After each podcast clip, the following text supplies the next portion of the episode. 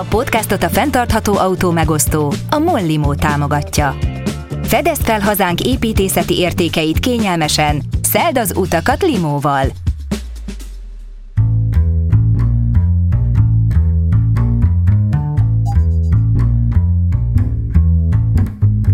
Köszöntöm a kedves hallgatókat! Ez az Auditorium, a Magyar Építőművészek Szövetségének podcastja, én pedig Zubrecki Dávid, építészeti mesemondó vagyok. Idei évadunkban is arra a kérdésre keressük a választ neves szakemberekkel, vajon mitől lesz fenntartható egy épület, egy város, egy falu, vagy épp egy közterület. Mit is jelent ez a kissé elcsépelt kifejezés, fenntartható építészet? Természetesen minden vendégünknek mást. Abban azonban talán valamennyien egyetérthetünk, hogy az építészet nem pusztán házak tervezését jelenti. Így közlekedési problémákról, oktatásról és civil szerveződésekről épp úgy szó esik majd az elkövetkező adásokban, mint a városi természetvédelemről. A harmadik évadban is izgalmas témákkal, érdekes vendégekkel készülünk, tartsatok velem! Tudták, hogy Budapest mértani középpontjában, egy metró végállomás és egy tervezett vasútállomás közelében van egy 36 hektáros erdő? Többek között erről az erdőről is mesélt nekünk Bardóci Sándor, Budapest főtájépítésze, sok más tervezett és megvalósult park, illetve természetvédelmi terület mellett. Meglepő módon nem csak az került szóba, hogyan lehetne még több fa a fővárosban, de az is, hol beszélhetünk túl sok fáról. Mikor a fenntarthatóságról kérdeztem, vajon nem tartja-e elcsépeltnek ezt a kifejezést, azt felelte nem. Sőt.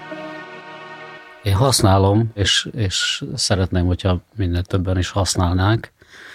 Hát én azt tanultam a fenntarthatóságból, hogy akkor fenntartható valami, hogyha ez a bizonyos háromlábú szék, a gazdaság, társadalom és környezet az egyensúlyban van, és nem billen meg a szék sehová sem és én nem úgy érzékelem, hogy ez a három szék valaha is kiegyenesedett volna. Tehát a, a környezeti lába az néha csak mikroszkóp alatt látható, és hogyha ha így körbenézünk a közéletben, és megnézzük bármelyik újság, vagy, vagy akár televízió, rádió műsorait, akkor azt látjuk, hogy a legtöbb szó a gazdaságról esik, és a társadalomról is viszonylag sok, környezetről nagyon kevés, és ez valahogy leképezi a mi magyar társadalmunknak a rögvalóságát, tehát nagyon kevés ilyen, ilyen környezetügyjel kapcsolatos téma van, és az is nem túl magas színvonalon van feldolgozva. A fenntarthatóság, az, arról azért nem beszélhetünk például most Budapest esetében, mert hogyha csak a városfejlesztés folyamatait látjuk, akkor azt látjuk, hogy gőzerővel fejleszt mondjuk az állam és bizonyos piaci szereplők, akik a könnyebb ellenállás felé menve mondjuk nagyon értékes Dunamenti területeket fejlesztenek, vagy pedig zöldmezős beruházásokat indítanak el, és ez terjed szét a, a városnak a szélein, az agglomerációban, tehát egyre jobban szétterül a város, és ez abszolút nem szolgálja mondjuk azt az érdeket, hogy, hogy valamiféle racionális közmű, közlekedés, zöld felületi arány, bármi egyéb kialakuljon, hanem inkább azt látjuk, hogy, hogy a környezetnek a kárára történik mindez, egyre több zöld mező alakul át beépített területté, miközben mondjuk rehabilitációs rozsdaterületi fejlesztések azok, azok nagyon kevesek vannak. És hát itt a fenntarthatóságot Budapest esetében pont az jelenteni, hogy nagyon régóta vannak építés szabályozási eszközök, amivel tudja valamennyire a város befolyásolni, hogy mi épüljön a területén, vagy milyen minőségben. Viszont ennek a, az a lába mindig is hiányzott, hogy, hogy olyan gazdasági szankciók, ez most lehet akár adó, akár járulék, akár bármiféle egyéb pénzeszköz, ami ugye fejlesztő az általában nem építészeti minőségben, hanem Excel táblázatban gondolkodik, ami, ami valamennyire kompenzálná azt, hogy, hogy, hogy mondjuk egy, egy fejlesztő az elkezdjen gondolkodni az egyébként jóval drágábban rehabilitálandó rozsda területek irányába. Ugye itt környezeti kármentesítésről, akár lőszermentesítésről, vagy, vagy mondjuk romoknak az eltakarításáról, újrahasznosításról, minden egyébről kell beszélni, míg a zöldmező esetében úgymond csak át kell minősíteni a területet, mondjuk erdő vagy szántó területből beépítésre szánt területté.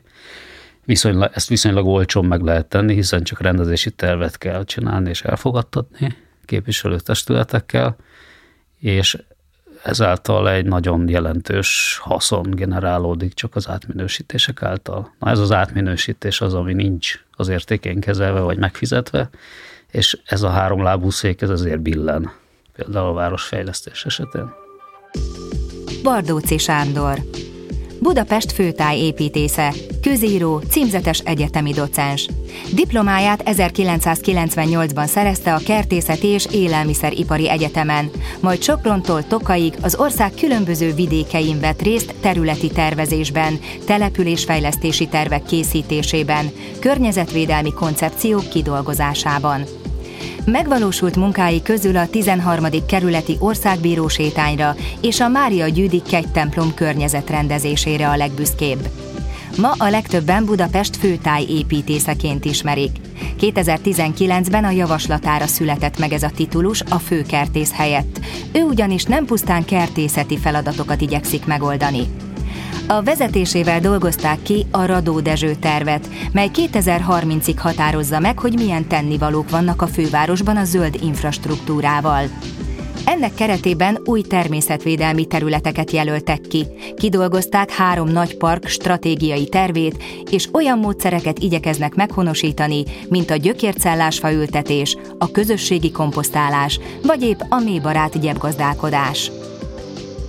Szakmai munkájának mindig is jelentős részét tette ki a civil aktivitás. Sokat tett a tájépítészet jelentőségének elismeréséért. Elnökségi tagja volt a Magyar Építészkamara kert és tájépítészeti tagozatának, valamint a levegő munkacsoportnak.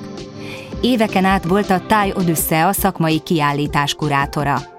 2007 óta több száz publikációt írt az Építész Fórum szerzőjeként, illetve saját Facebook oldalán, mely idővel önálló szakmai bloggá nőtte ki magát. Írásainak köszönhetően az egyes zöld beruházások, parkfejlesztések és általában tájépítészeti feladatok megértése minden téma iránt érdeklődőnek könnyebbé vált. Közírói munkásságát a Honi Művészetekért Alapítvány ezüst Ács Ceruza díjjal honorálta. A kezdetektől főszervezője volt az év tájépítésze díjnak, a szakma legrangosabb hazai elismerésének. Itt végzett munkájáért 2014-ben elnöki külön díjat kapott. Mivel évek óta visszavonult ettől a tevékenységtől, idén már őt is jelölhették a díjra.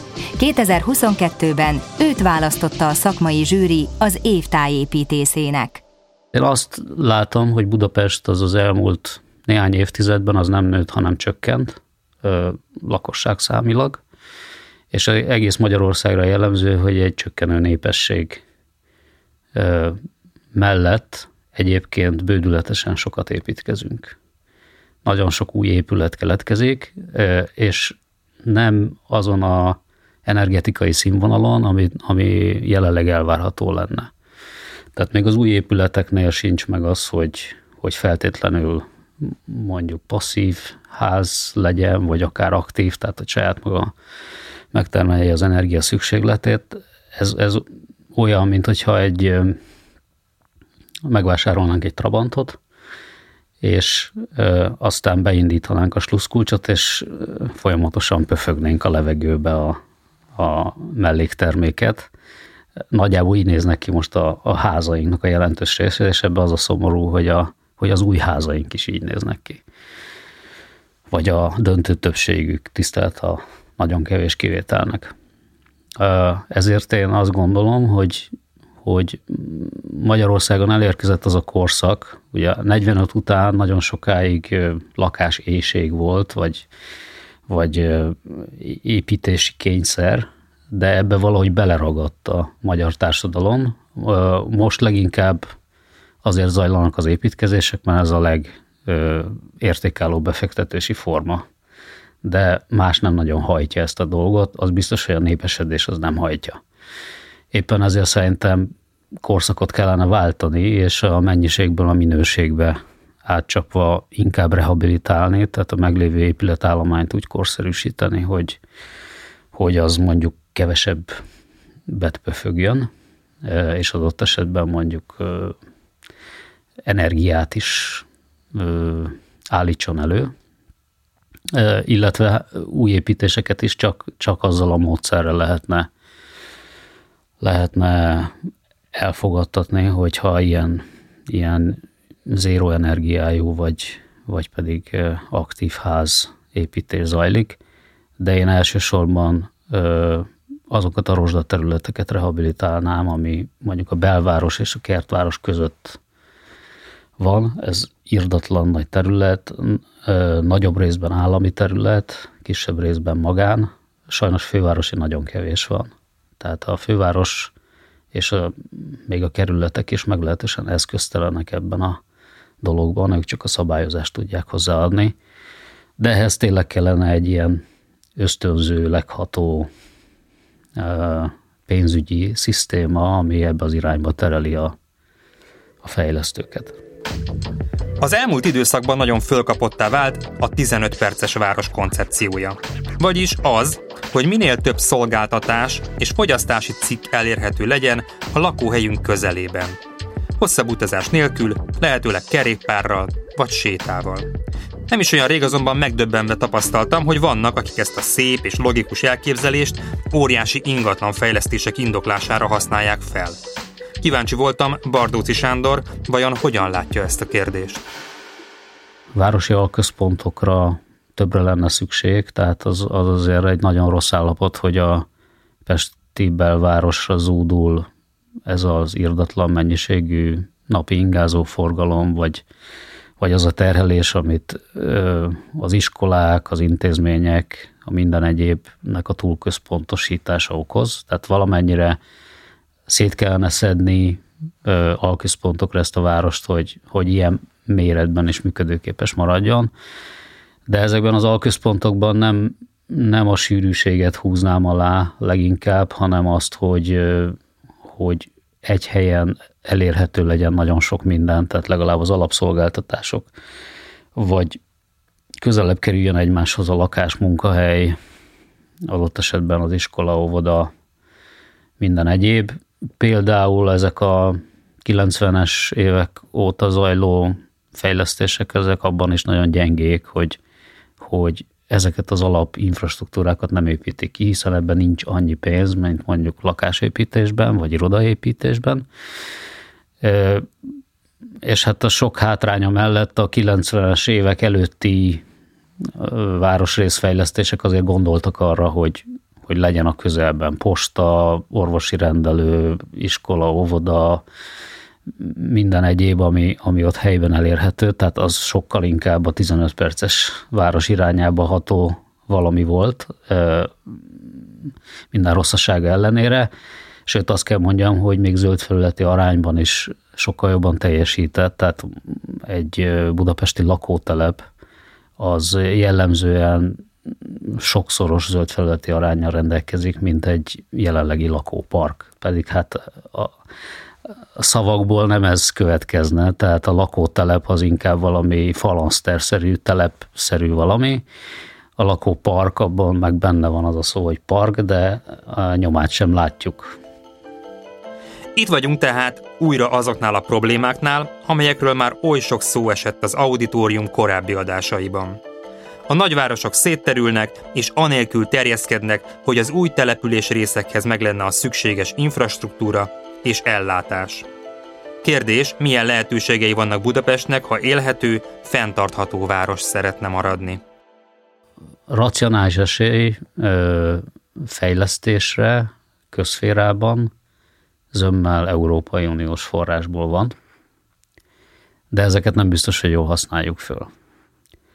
Tehát, hogyha csak annyit mondok, hogy a, a következő hét évben a Budapesten elköltendő uniós források közül a, a KEHOP forrás, ami elméletileg környezet, energetika címszavakra költődik el, abból a Ráckevei Soroksági Dunaág egy rövid szakaszának a revitalizációját tervezik megvalósítani, és ennyi.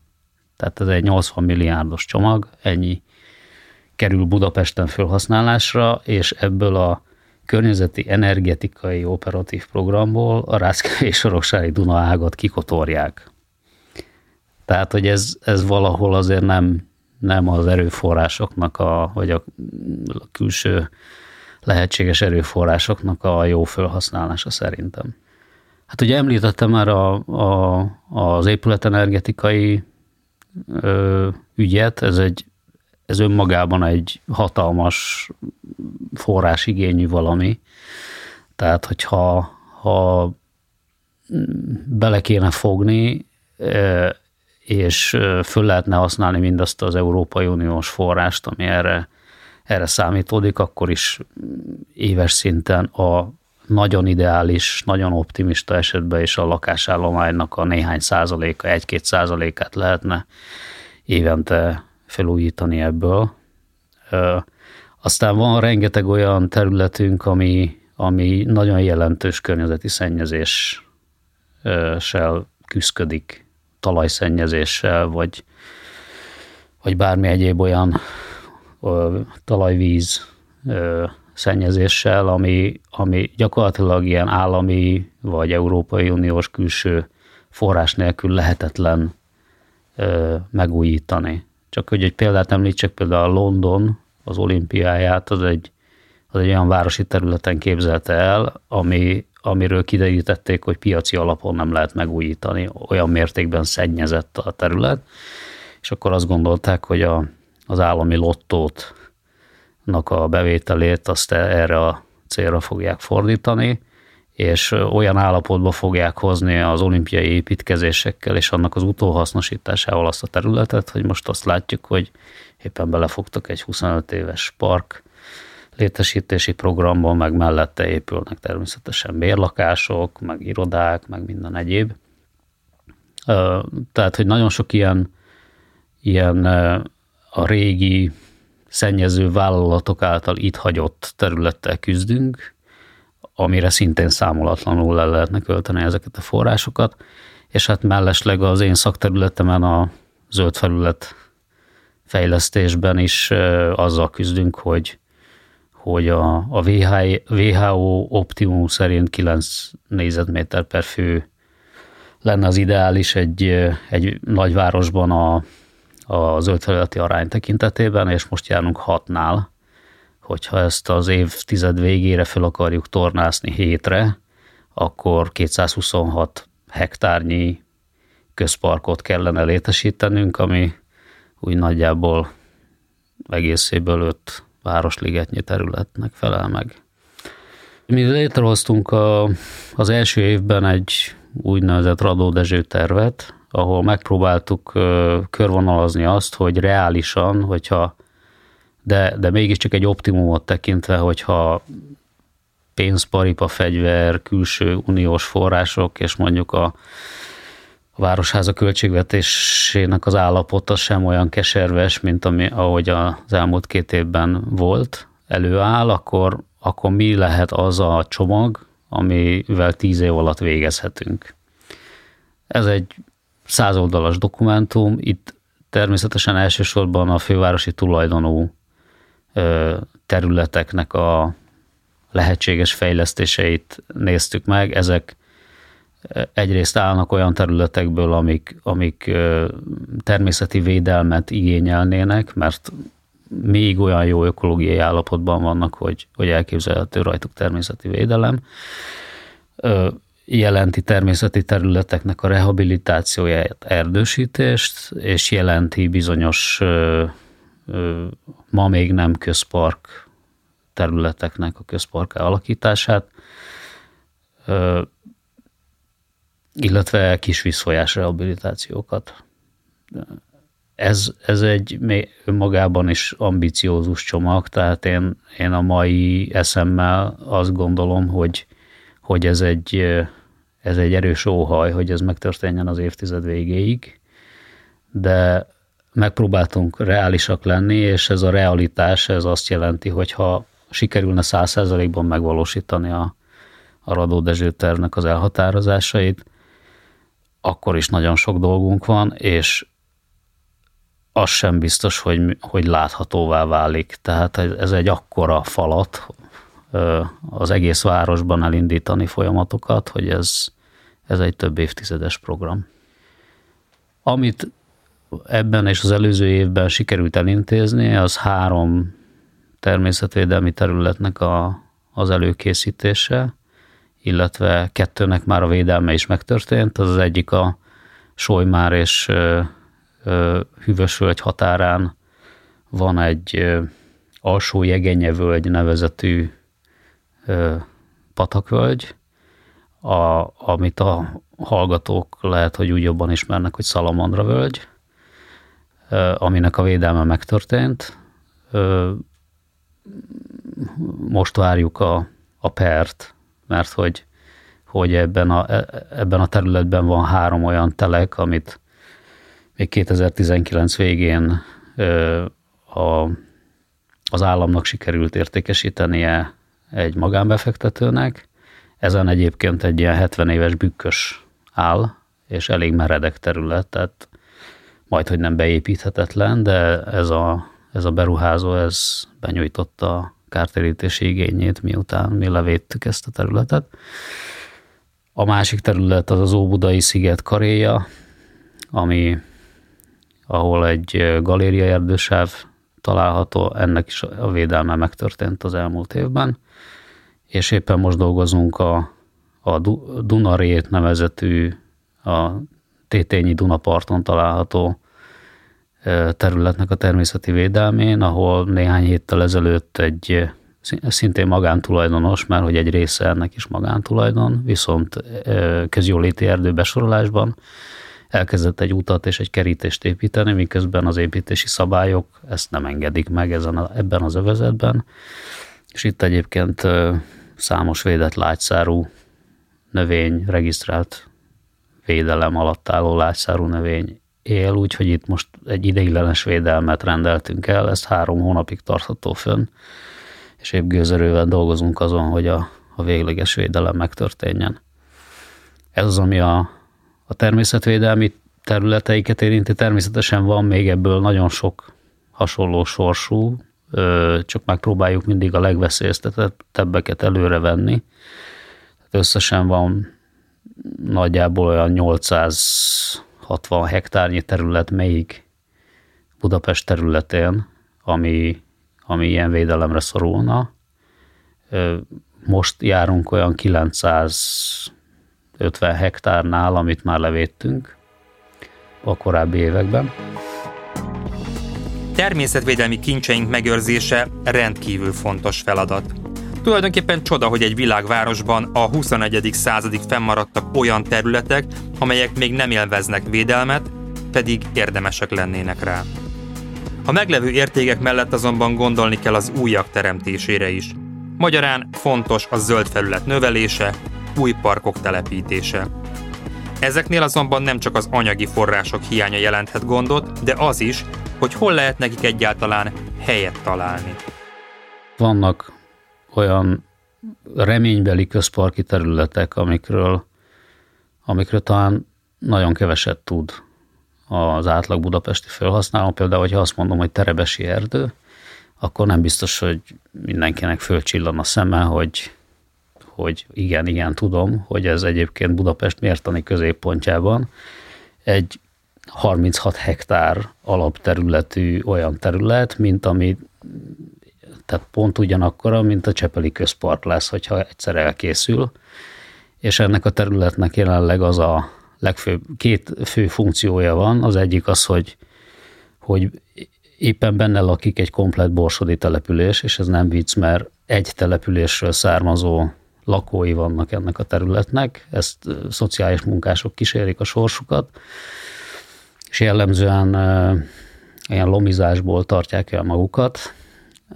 A terület másik funkciója pedig az, hogy fél évente 2000 köbméternyi veszélyes hulladékot és építési törmeléket távolítunk el róla, mert hogy boldog-boldogtalan a legtöbb építkező vagy magánépítő odahordja a hulladék lerakó helyett azt a szemetet, amit az építkezésből kitermel, vagy lomtalanításból kitermel. És ez annak ellenére történik, hogy egyébként a legtöbb kijáratot már lezártuk földsánca, beton elemekkel, de ez nem probléma. A földsáncot eltúrják, a betonelemeket odébb daruzzák, iszonyatos energiákat fektetnek bele, hogy elszemeteljék ezt a területet. Általában a jelenlét az, ami ezeket a terület használatokat visszaszorítja, vagy eltünteti. Tehát, hogyha ha egy közparkban jelen vannak, és ez problémája mondjuk a Népligetnek és a közparkjaink közül, hogy hogyha nincsen elég használó, akkor, akkor elszaporodnak azok a használatok, amik nem kívánatosak. És mi most a Berlini Egyetemmel közösen egy ilyen hallgatói ötletpályázatot futtatunk ebben az ügyben, ami a Peter József Lenné, aki a 19. század egyik korának egyik legnagyobb német kertművésze, akkor még a tájépítés szó nem volt divatban, kertművészéről elnevezett pályázat, ahol ilyen 35 év alatti tájépítészek pályázhatnak, ez egy nemzetközi pályázat, sikerült bekerülni ebbe a programba, és valamikor szeptember táján várható ennek az eredménye. Ez egy ötletpályázati szint, mi ezt kifejezetten abból a célból csináljuk, hogy, hogy fölvessenek alternatívákat, hogy hogyan lehetne ebből, ebből túllépni. Egyébként jók a tömegközlekedési pozíciói, mert hogy a közel van a kettes metró végállomásához,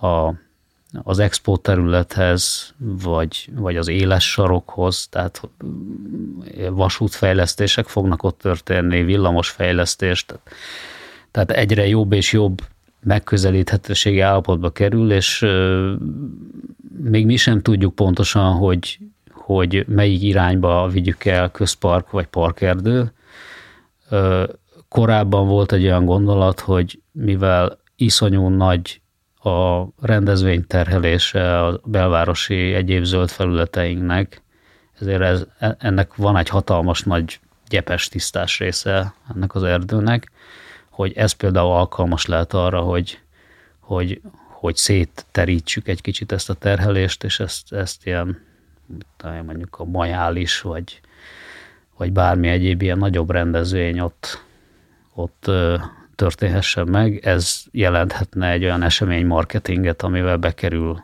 mondjuk a köztudatba egy ilyen zöld felület. Tehát ennek még nagyon az elején vagyunk.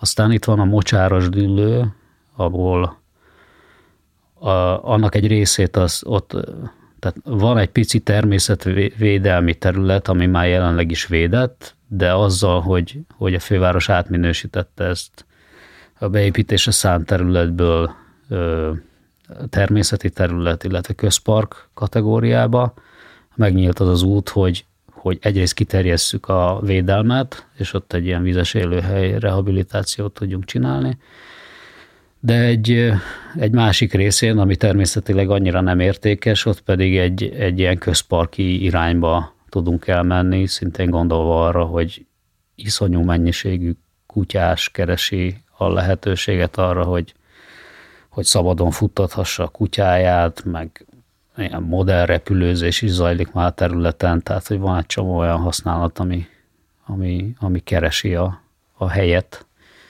és a kevés zöld felületünket terheli túl. A terebesi erdő és a mocsáros dűlő példája azt mutatja, hogy a főváros külső város részeiben még van lehetőség új parkok kialakítására. De mi a helyzet a belvárosban? Pest gyönyörű világvárosként született újjá az előző századfordulón, de elődeink mintha megfeledkeztek volna a zöld felületekről. E hiányosságokat azóta sem tudtuk igazán pótolni. Bardóci Sándor szerint azonban még ezeken a kihívásos területeken is van értelme újra gondolni a megszakott kereteket. Az egyik, mondhatni az ászlós hajó ebbe a témakörbe, az a Városháza parkolóból Városháza park, amire egyébként egy kicsit úgy tekintünk, hogy Városháza parknak nevezzük, de azért azt szeretnénk, hogy tehát minimum 50%-os zöldfelületi arányt előír a tervpályázat de azért nem úszhatjuk meg azt, hogy, hogy valamiféle rendezvénytér is legyen ott, hiszen a Városházához egy csomó esemény, akár kulturális, akár politikai kötődik, akár csak a városnak ünnepei, vagy akár szabadtéri kiállítások, most itt az arckiállítástól a könyvhéten keresztül a zsidó nyári fesztiválig nagyon sok mindenre lehet gondolni. Tehát, hogy, hogy a belvárosban az is egy nagy probléma, hogy a, a kevés zöld felületünket, mondjuk az Erzsébet teret, vagy a március 15-e teret, vagy akár a Szabadság teret, azt olyan mennyiségű ö, rendezvény akarja igénybe venni, hogy ettől pusztul le gyakorlatilag a zöld felület. Tehát kell egy olyan burkolt rész, ahol, ahol ezek, ezek mondjuk zöld felület károsítás nélkül megeshetnek ezek az események.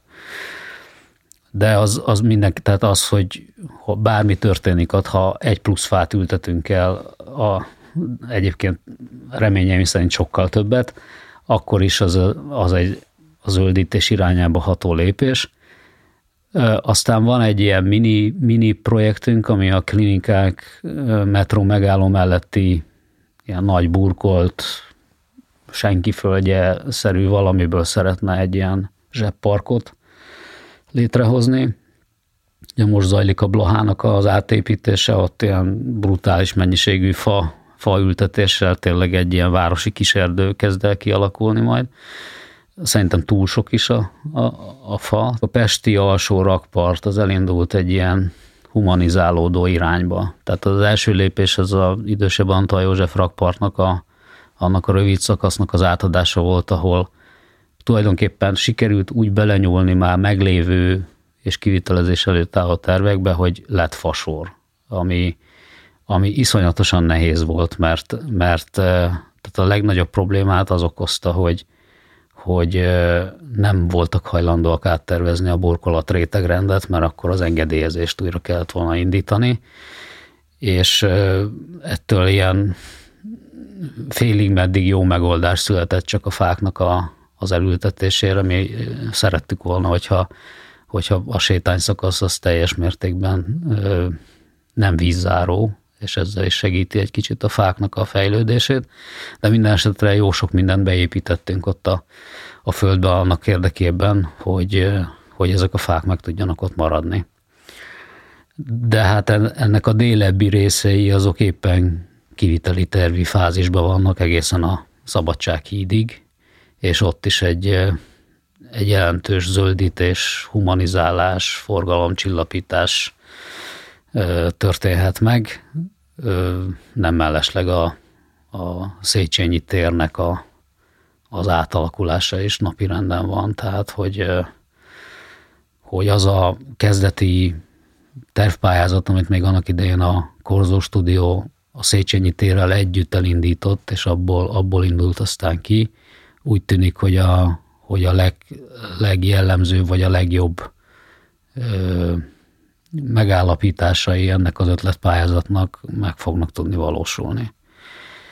És akkor van még ezen kívül is egy ilyen nagyon mini projektnek tekinthető, de egyébként nagyon nagy hatású valami, ez az égigérő fű pályázatunk, ami most már második évadját éli, ami arról szól, hogy, hogy ezekben a belvárosi ö, gangos házakban, az udvaron, ö, a leburkolt udvaron hogyan lehet zöld felületté alakítani ezeket a tereket, és ehhez, ehhez ad ö, némi nemű támogatást ez a pályázat.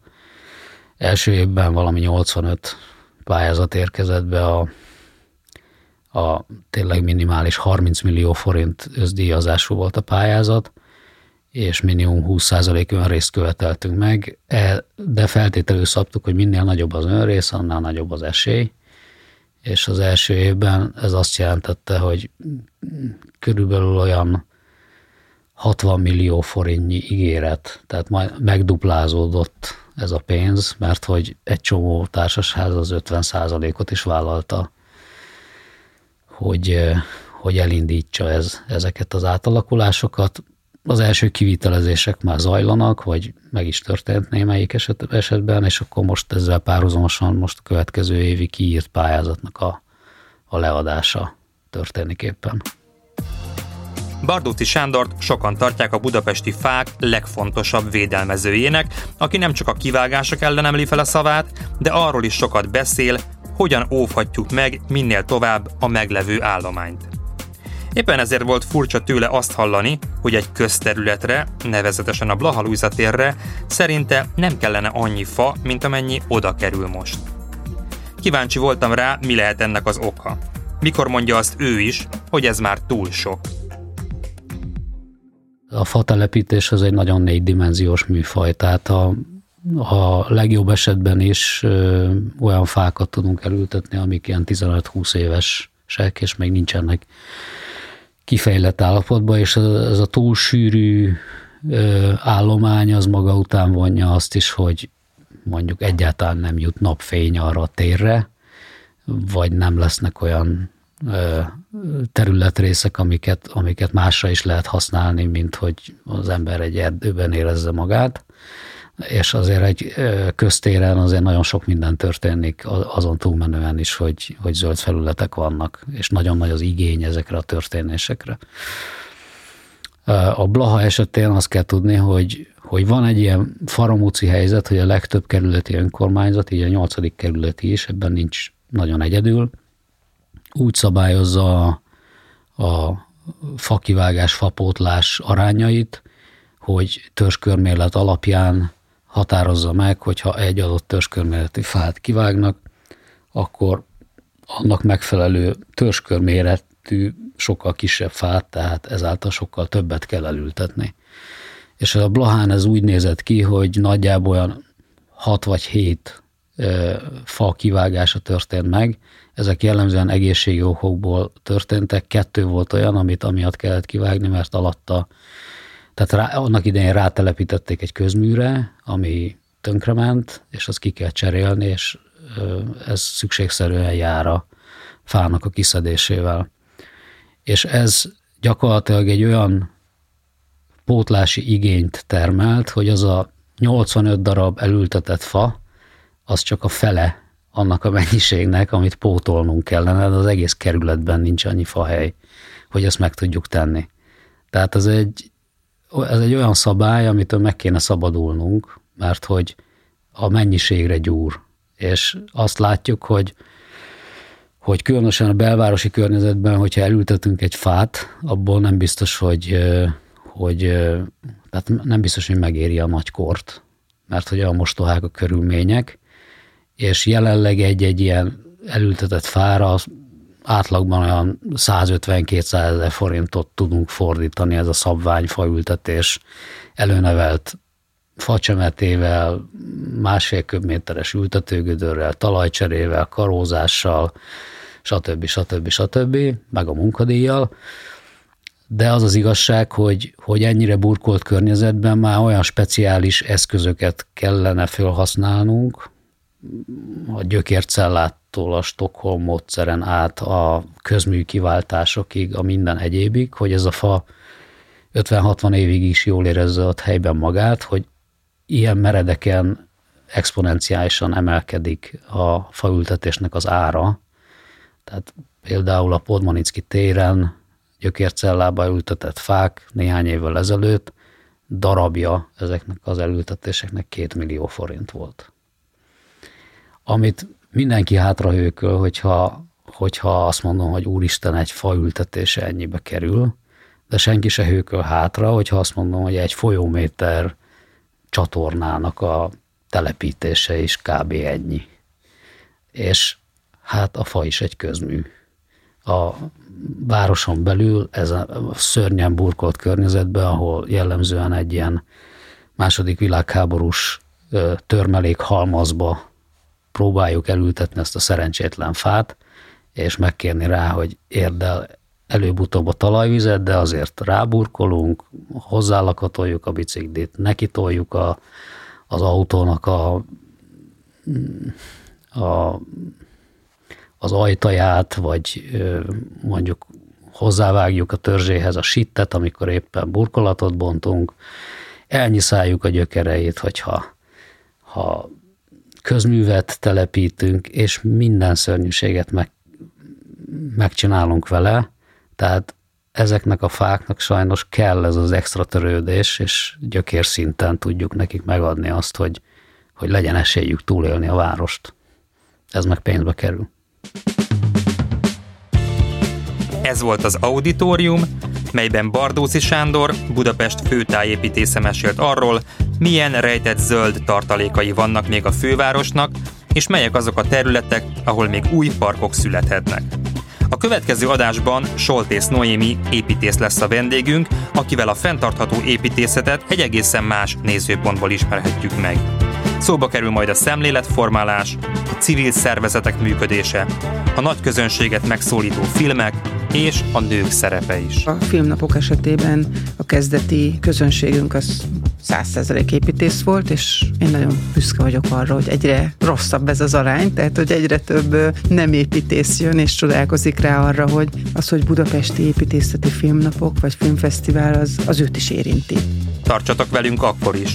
Zubrecki Dávidot hallottátok. Szervusztok, a hallásra. Ez volt az Auditorium, a Magyar Építőművészek Szövetségének, a Mésznek a podcastja. A Magyar Építőművészek Szövetségének meggyőződése, hogy az építészetnek fontos szerep jut az ökológiai problémák megoldásában. A házak, terek, települések tervezőinek nem csak alkalmazkodniuk kell a változó környezethez, de aktívan részt is kell vállalniuk annak alakításában.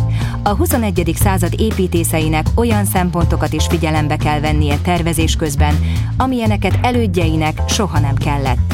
Erről pedig nem csak a szakmán belül kell beszélni, hiszen a megváltozott feltételeket a felhasználóknak, a megrendelőknek is ismernie kell. Szerkesztő műsorvezető Zubrecki Dávid. Felelős szerkesztő Libor Anita. Kreatív producer Pentelényi Kovács Tímea. Hang- és utómunkaszerkesztő Újvári János. Narrátor Zsigmond Tamara. A podcastot a fenntartható autó megosztó, a Mollimó támogatja.